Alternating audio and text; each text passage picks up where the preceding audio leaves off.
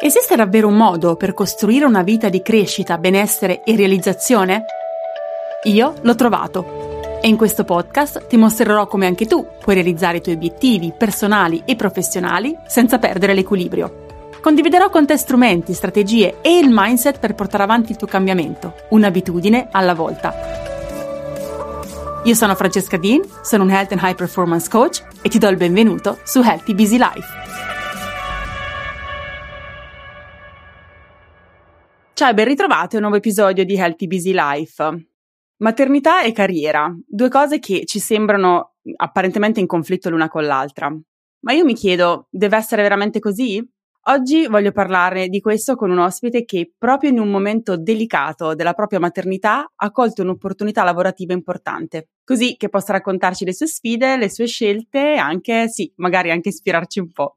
Oggi abbiamo qui con noi Nina Gigante, che è uno Holistic Nutritionist for Body and Soul, quindi una nutrizionista olistica, nonché giornalista freelance per Donna Moderna, dove cura una bellissima rubrica che si chiama Namaste, una rubrica in cui Nina condivide, grazie anche all'aiuto di professioniste qualificate, pratiche di benessere per migliorare noi stesse, il nostro stile di vita e la nostra vita. Benvenuta Nina! Ciao, grazie Francesca dell'invito. Allora, questo è un topic di- decisamente hot.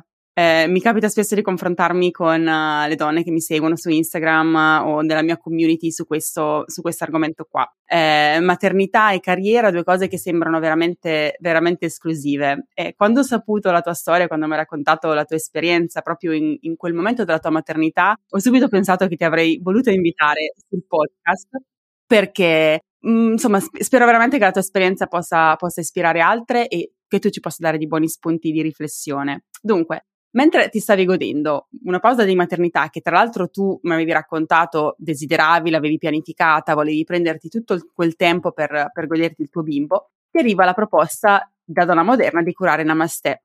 Il tuo bimbo aveva, se non ricordo male, ancora qualche settimana. Allora ti chiedo, come ti sei sentita a ricevere quella proposta? Come, come hai gestito il conflitto tra il volerti immergere nella maternità e il voler cogliere un'opportunità lavorativa importante? E soprattutto, come sei arrivata a prendere quella decisione? Allora, eh, è esattamente così. Arturo aveva sei settimane, io essendo freelance e avendo avuto una gravidanza serena, avevo deciso di lavorare fino all'ultimo momento. Poi sai, facendo la giornalista non è un lavoro faticoso da un punto di vista fisico, quindi prendendomi le mie pause, insomma, eh, potevo scrivere sostanzialmente sul divano, quindi avevo deciso proprio quello, di lavorare fino all'ultimo momento possibile, ovviamente, proprio per prendermi una lunga maternità o comunque, essendo al primo figlio, la maternità, il tempo, ecco, necessario per me e per lui, per costruire quella relazione e per viverla appieno. Ma, come sempre, la, la vita ci si mette di mezzo quando facciamo dei piani. eh, Arturo aveva appena compiuto sei settimane e mi ha telefonato una collega del giornale, tu considera che io lavoro per Donna Moderna da quando ancora vivevo in Inghilterra, quindi dal duemilaquindici, e, e mi dice: Nina, abbiamo una proposta bellissima per te, so che sei in maternità, ma... ma abbiamo deciso finalmente di eh, approfondire una cosa che io avevo chiesto in tutti questi anni, non speravo in una rubrica fissa, che ovviamente per una giornalista è una cosa, un grande goal, no? Un grande obiettivo raggiunto, però io sempre, avendo studi di medicina cinese, insomma avendo una prospettiva un po' più ampia, ho sempre cercato di uno sp- avere uno spazio un po' più grande in cui potermi occupare di questi temi. Quindi, come tu hai detto, Namaste nasce proprio con l'intento di mettere insieme tutto il mio mondo, sostanzialmente le mie costellazioni, quindi eh, benessere corpo-mente, cibo in chiave anche olistica, eh, colpi di fulmine, insomma sai quando tu dici: se dovessi esprimere un desiderio quale sarebbe? Questo. Però arrivava nel momento meno adatto, quindi tu mi hai chiesto come l'hai presa? Piangendo.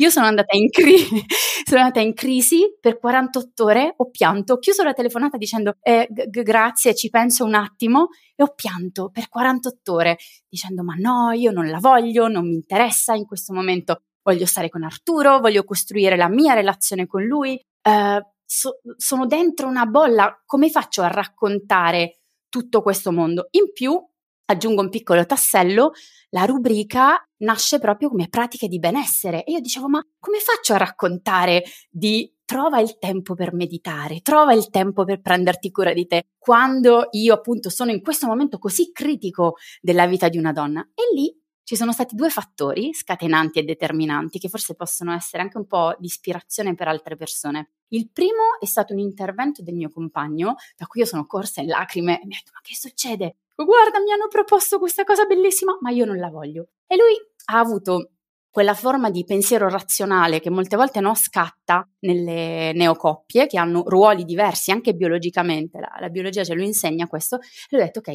fermati un attimo, respiriamo, pensa a quello che succederà tra qualche mese, quando tu uscirai da questa bolla, avrai esaurito il tuo tempo, eh, vorrai tornare a fare quello per cui hai studiato, quello che ti appassiona, quello per cui no, vorrai tornare a fare il tuo lavoro e dirai: cavolo, il, quel treno è passato. E allora con questa prospettiva ho detto: ok, allora proviamo però a raccontarla in, da un altro punto di vista, cioè proviamo a creare proprio la rubrica per donne che non hanno tempo. In questo momento sono io con il postpartum, ma le vite di tutte sono molto complesse. E quindi è nata l'idea proprio di queste pratiche semplici per tempi complicati, per vite complesse, come sono quelle di tutti. Quindi ecco, da un limite è senz'altro venuta fuori poi una, una risorsa, in cui poi molte donne si stanno riconoscendo. Beh, è bello perché è, è veramente quando ci mettiamo in quell'ottica, e a volte abbiamo bisogno di qualcuno di esterno che ci dia, ci apra la visuale in quel momento lì, no? Che abbiamo, abbiamo eh, i nostri blind spots e abbiamo tutta la nostra aspettativa relativamente a quel periodo. Veramente facciamo, immagino sia stato, capisco le, i tuoi quarantotto ore di pianto, no? Immagino che è stato un conflitto molto, molto grande, perché è, è, è come due cose estremamente importanti per te dover scegliere, no? E questo perché comunque pensiamo alla maternità spesso come qualcosa di esclusivo, nel senso che dovrebbe escludere in teoria tante altre cose. O sei madre o sei donna in carriera, o, o sei madre o puoi prenderti cura di te stessa. Mentre io credo, vabbè, mh, insomma, il mio progetto si chiama Healthy Busy Life, quindi il fatto che possiamo avere una vita sana anche quando siamo impegnate è al cuore di quello che io penso, quindi sono estremamente allineata con quello che hai appena detto. E credo fortemente che possiamo essere madri e possiamo essere anche tutto il resto. Dobbiamo ovviamente lavorarci sopra, dobbiamo avere il giusto mindset, la giusta organizzazione, le giuste aspettative, quindi non pensare che possiamo fare tutto nell'estensione con cui lo faremmo se non avessimo un bambino, ma possiamo fare tutto in piccole dosi per comunque tirarci su e, e, e continuare a creare quell'equilibrio e realizzazione di cui abbiamo, di cui abbiamo bisogno, un po' sapendo anche prioritizzare ciò che è veramente importante. Quando vogliamo portare avanti cose in cui crediamo e non, e non ci facciamo scareggiare dalle circostanze eh, che, come nel tuo caso, non erano al cento per cento favorevoli, ci rendiamo conto che in realtà abbiamo più risorse di quanto pensiamo. E quindi volevo sapere cosa ne pensi tu e qual è stata la tua esperienza nel permetterti di fare tutto, cioè come ti sei organizzata, al di là che hai trovato, come dire, un, un punto d'incontro fra il tuo modo di approcciare quel momento delicato della tua vita mentre portavi avanti un lavoro, l'hai trasferito anche in Namaste come principio, piccole dosi di benessere, le possiamo portare avanti tutte, ma come ti sei organizzata per poter poi effettivamente prenderti il tempo di lavorare sulla rubrica? Con grandi sveglie alle cinque e mezza, no, nel senso che eh, ho scoperto, per esempio, Arturo è un bambino che ha dormito fin da subito, ovviamente al di là no, della fase dell'allattamento, eh, però eh, ha sempre dormito molto, quindi ho scoperto che un po' io sono fatta così, io mi ascolto molto e il mio corpo, perlomeno in questa fase nella vita da un po' di anni, funziona molto bene al mattino. Eh, sono quella che si dice, no, si dice civette o allodole di solito. E quindi ho scoperto che mettendo la sveglia prima e andando a letto prima, perché poi di sera arrivavo stanchissima, per me funzionava.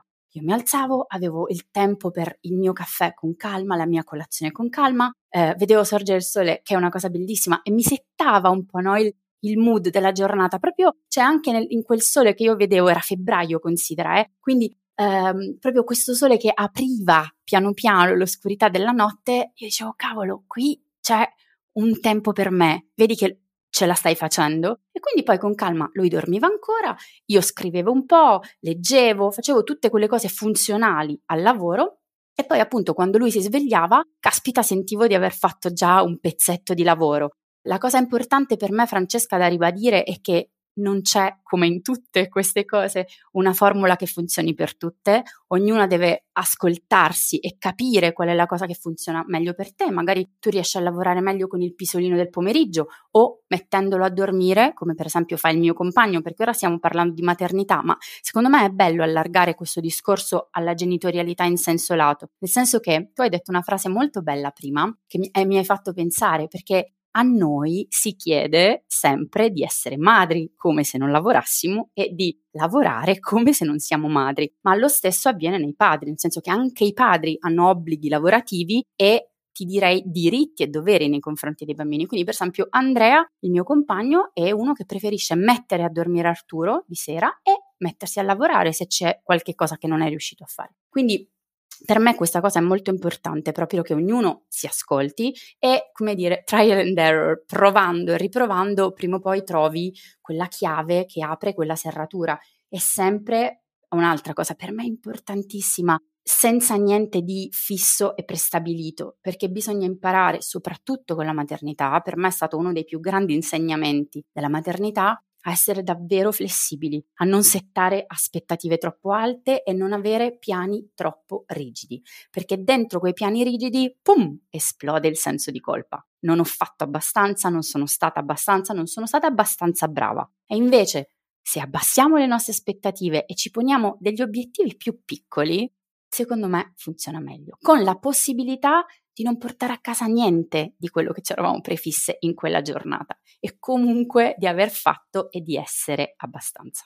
Bello, hai detto così tante cose, spero di ricordarmele perché ancora c'ho pregnancy, um, post, post-pregnancy brain, come si dice qua, quindi faccio fatica a volte a tenere il filo del discorso.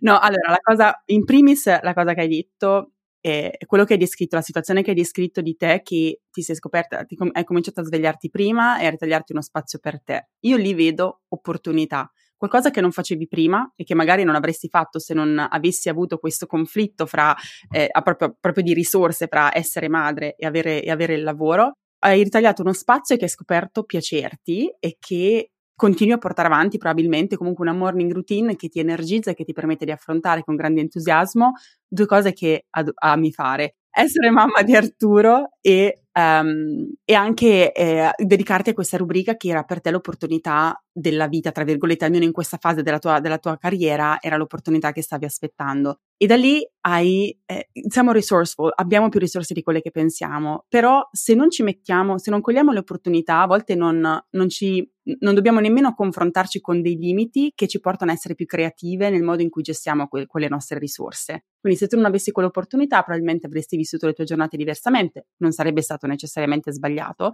però per, quello, per come l'hai descritto quel momento per te, il vedere eh, l'alba, vedere il sole sorgere, poterti far colazione, far la colazione con la calma, dedicarti al lavoro che comunque è una cosa che ti energizza, prima di, di, di, di prendere le tue duties e responsabilità anche eh, familiari e, e di madre, quella cosa probabilmente non sarebbe successa e non l'avresti scoperta, oppure magari no, non l'avresti scoperta in quella, fa, in quella fase della, della tua vita.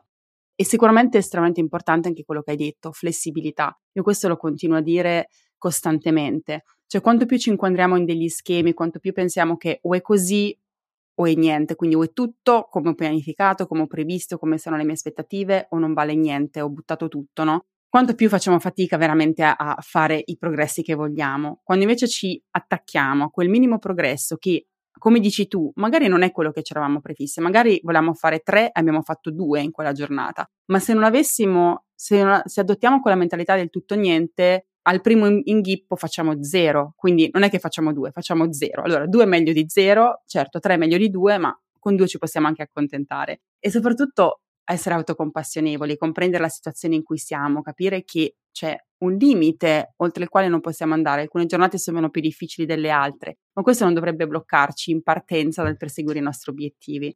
Io penso che noi donne siamo veramente, passami il termine, cazzute, e che possiamo, possiamo veramente, io tengo, tendo sempre ad, ad, ad incoraggiare.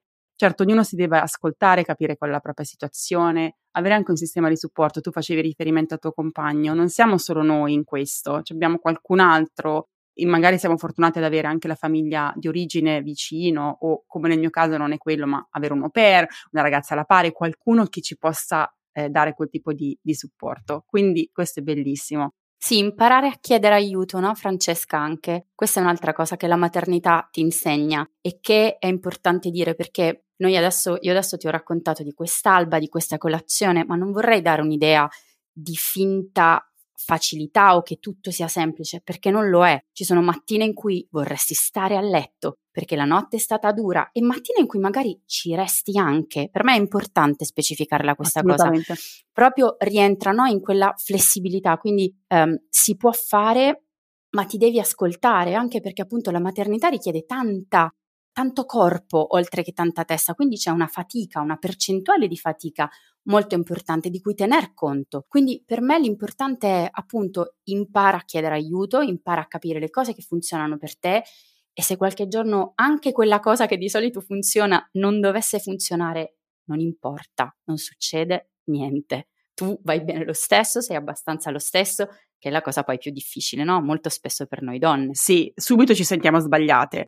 Non appena c'è quella cosa che non riusciamo a fare, andiamo, è come se partiamo da quella piccola cosa e generalizziamo e tutto non va bene. Tutto il sistema è sbagliato, noi siamo sbagliate, noi siamo inadeguate. C'è quel senso di vergogna, di, eh, che poi non, veramente ci, ci, ci, non ci permette, ci toglie il potere di riprendere in mano la situazione. Invece no.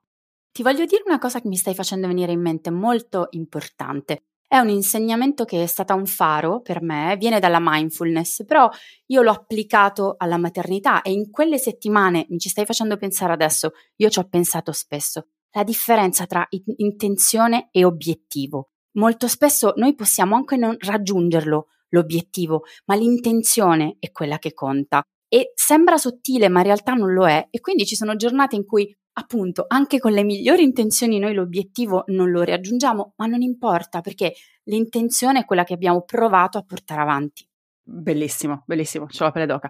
No, eh, è così, è così, è così. L'intenzionalità è quello che cambia tutto, è quello che, è quello che, è quello che io chiamo godersi il processo, no? A prescindere dal risultato. Il risultato non lo possiamo sempre raggiungere, anche perché a volte ci prefissiamo delle cose che non sono, eh, sono sopra le, no- le nostre possibilità in quel momento, magari perché siamo perfezionisti, abbiamo degli standard molto alti per noi, e poi eh, obiettivo dopo obiettivo non c'è mai soddisfazione, cerchi sempre la cosa successiva. Quando tu vivi con intenzionalità ogni tua scelta, ogni tuo momento, li conosci. L'intenzionalità vuol dire appunto anche molto essere presenti con te stessi lì, in quell'istante, in quella, in quella fase, e ti rendi conto che hai usato tutte le risorse che potevi, che hai fatto tutto quello che potevi in un modo che è allineato anche ai tuoi valori, a chi, a chi, a chi vuoi essere, a come vuoi essere in quella situazione, e quindi sei soddisfatta, autocompassionevole, e riesci anche a dire ok, domani mattina ci riproviamo e andiamo avanti e vediamo come va.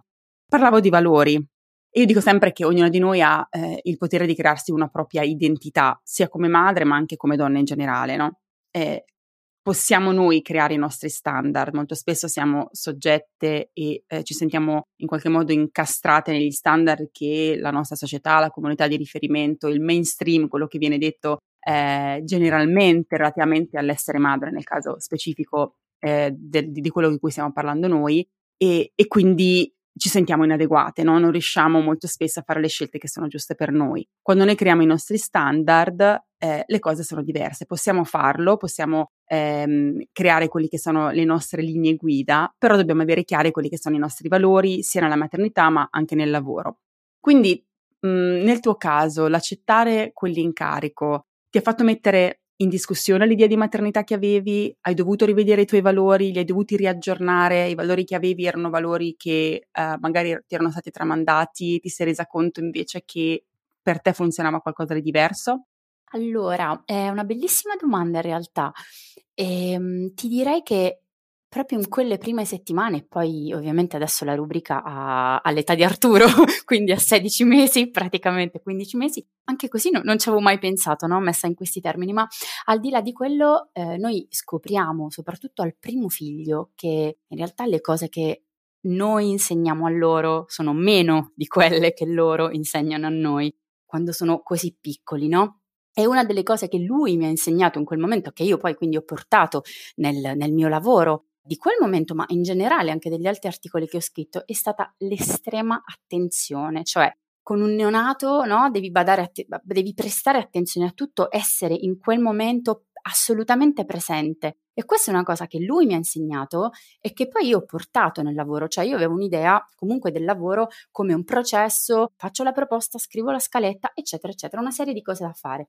Adesso, siccome il tempo si ristringe, l'attenzione no, ehm, diventa sempre più preziosa perché sei stanca, perché hai una serie di, appunto, il famoso mommy brains e tutta una serie di cose, per me è stato molto importante imparare a capire che la prima regola fondamentale per fare bene il mio lavoro è essere assolutamente presente e quindi se mi rendo conto che questa cosa non c'è in quel momento, meglio andarmi a fare una passeggiata, chiarirmi le idee, prendermi cura di me, sia un minuto di meditazione, un, qual, qualsiasi cosa io voglia fare, eh, un podcast, una doccia, che per me è una delle cose meditative più, più importanti, eh, qualsiasi cosa, però tornare a me stessa, ricaricarmi per me stessa e poi affrontare il mio lavoro, quindi non il mio lavoro come to-do list di cosa da fare, ma al contrario come una cosa a cui sono arrivata perché centrata. Bellissimo, però sai ci vuole tanta consapevolezza anche per, per poter vivere il modo in cui tu hai vissuto, no? quel, quel momento lì. Tante di noi, cioè io con, con le donne con cui mi confronto relativamente a questo c'è veramente molta pressione e devo dire che l'ho vissuto anche io, specialmente nelle due gravidanze precedenti, perché ancora non avevo lavorato sulla mia identità come madre e quindi mi stavo portando dietro quello che mi era stato insegnato con l'esempio da mia madre, donna che si è sacrificata in tutto e per tutto per la famiglia, e quindi io quando mi sono trovata a... Eh, il mio business è nato con il mio primo figlio, quasi, è quasi una storia parallela alla tua con, con Namaste, nel senso che mi sono certificata praticamente quando ero incinta del mio primo figlio come, come coach e poi eh, legalmente ho fatto nascere il mio business quando ero incinta del secondo e poi vabbè eh, con, la, con la terza era già, era già tutto avviato, però mi sono dovuta organizzare in modo tale da mantenerlo. Mia bimba c'ha due mesi, io sto ancora lavorando ovviamente in maniera ridotta ma lo sto ancora facendo, ma adesso lo faccio con molta serenità. Le prime due gravidanze l'ho vissuta abbastanza male perché avevo la pressione del mio contorno di dover essere qualcosa di diverso di quello che io avrei voluto. Per me il mio standard è quello che sto vivendo adesso. Voglio, il pomeriggio sto con i miei bambini, la, la mattina mi dedico al lavoro e arrivo ai miei bambini estremamente ricaricata, realizzata, so che ho fatto quello che mi piaceva e che, e che mi dà energia anche per essere con loro. Però a volte facciamo fatica a, a trovare quella, quell'allineamento e ci facciamo ancora molto condizionare e influenzare da quello che gli altri pensano che noi dovremmo essere in quella situazione. E specialmente in un momento così delicato come la maternità, in cui ci abbiamo già tanto, no? Ed è una grande transizione, se il primo figlio ma anche con, con i successivi, eh, facciamo fatica a difenderci, no? Quindi a volte è un lavoro che dovremmo fare quasi in anticipo, potendo, potendolo fare, capire chi voglio essere come madre e perché devo rinunciare alla mia carriera o al mio lavoro se è quello che voglio fare e perché non posso essere tutto? Ecco, tu cosa ne pensi? Guarda, che bella domanda. Ti racconto un'altra cosa a cui mi stai facendo pensare adesso. Quando appunto abbiamo cominciato poi Namaste, io ho detto in redazione, ho detto ragazze, qui c'è un grande tema perché per me tornare a lavorare, appunto quello che ti raccontavo prima, le quarantotto ore di pianti, eccetera, è stato davvero critico, critico nel senso proprio etimologico, no? Critico viene da, da crino, scegliere, quindi eh, è stata una grande scelta per me, ma non è stata una scelta priva di fatica, priva di dolore, priva di sofferenza. E allora in redazione ci siamo dette perché non ne parliamo? E abbiamo scritto, abbiamo intervistato Elisa Pella che fa la parent coach, qual è il momento giusto per tornare al lavoro? Ed Elisa ci ha raccontato che non esiste un momento giusto, esiste il momento che funziona per te, e a quel punto in redazione mi hanno chiesto di scrivere un articolo su che mamma fossi, ma io non lo sapevo che mamma ero, perché Arturo aveva nel frattempo magari otto settimane anziché sei, ma comunque ero proprio agli albori di tutto. Allora ho cominciato, ho immaginato eh, questo inventario delle mamme e mi sono detta che ero una mamma rondine, ovvero una mamma che fa un gran casino ma poi va verso l'estate, quindi traiettorie confuse, no, grandi voli, però con, di nuovo con l'intenzione di andare verso un posto caldo, un posto accogliente, un posto dove sentirsi libera.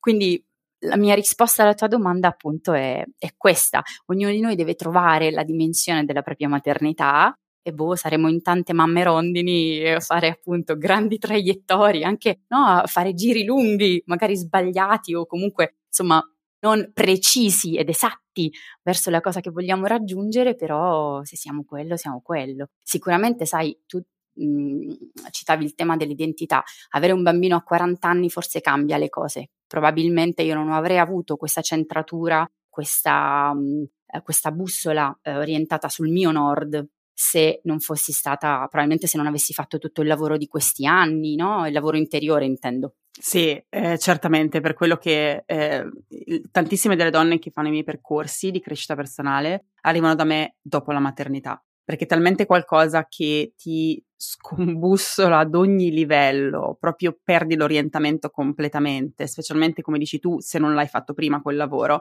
E, e, e veramente bisogno di trovarti, di ritrovarti, ma io direi di trovarti, perché mo- quando arrivi lì, se non l'hai fatto prima, non, non, fondamentalmente non sai chi sei finché non hai quella transizione così grande. Non deve essere solo la maternità, ci sono anche altre, altre transizioni per essere comunque inclusiva chi magari ancora non ha avuto quell'opportunità, ma ci sono delle cose nella nostra vita che ci portano a dover rimettere il riflettore su di noi, no? Perché creano un disagio anche positivo eh, che però è, è importante. Però è bella questa metafora della, della rondine e mamma rondine, facciamo grandi traiettorie, lavoriamo e diamoci la libertà di farlo, questo per me è il messaggio più importante. Ascoltiamoci, per qualcuno è voglio essere in maternità e voglio fare solo questo, va benissimo, per qualcuno è non voglio smettere di lavorare, ho bisogno di mantenere un contatto con il mio progetto, questo era il mio caso per esempio, va benissimo, cioè scegliamo noi chi vogliamo essere, perché è soltanto quando siamo allineate che poi in realtà possiamo essere anche nella maternità la, so che questa è una frase un pochino risentita, ma la migliore versione di noi stessa, la, parte, la, la, la versione più elevata di noi stessa, quella più presente, quella più engaged, più coinvolta, meno frustrata, più paziente, insomma. Possono venire soltanto cose belle dal, dall'allinearci con chi siamo veramente, siamo tutte diverse, quindi è anche un celebrare la nostra unicità e il nostro modo di, e, e di operare. Se dovessi dare uno, due, tre consigli a chi si trova a vivere questo conflitto tra maternità e carriera, quali sarebbero? Allora, il primo è senza dubbio di provare a fare, eh, come dire, fare il meglio con quello che c'è. Quindi lasciare andare appunto aspettative. C'è una bella canzone di Niccolò Fabi che mi piacerebbe citarti in questo momento. Comunque proprio, cioè stare nel qui e ora, stare con quello che c'è, farselo bastare. Tu dicevi la versione migliore di noi stesse, io direi anche una versione sufficientemente buona a volte e abbastanza, no? E poi una, una seconda cosa... Senz'altro è lavorare su un senso di colpa, imparare a vederlo. Io sono grande, appunto tu dicevi la storia familiare, eh, anche mia madre è una donna che si è sacrificata in tutto e per tutto, e questa cosa senz'altro ha dato a me il senso del sacrificio e anche lo scarto rispetto al non essere quella cosa lì, no? E quindi per me è importante imparare a vederlo, il senso di colpa quando mattanaglia, quindi adesso sto lavorando ma vorrei stare con Arturo, adesso sto con Arturo ma dovrei, stare, dovrei essere al lavoro. Questa cosa qua ti fa soltanto eh, diventare un essere umano diviso, no? Tra due poli, e non stare né di là e né di là. Quindi io ho imparato che, come in questi giorni, alla febbre alta, io ho tutte le consegne del mondo, sto vivendo un periodo di forte stress perché abbiamo traslocato, quindi insomma la tempesta perfetta, eppure...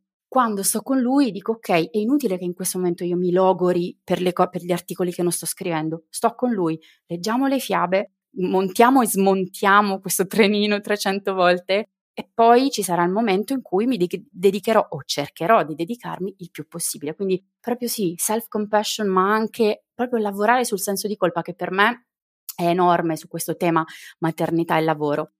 E poi eh, il terzo consiglio eh, è una cosa che mi ha insegnato mia sorella, ovvero lavorare su micro task.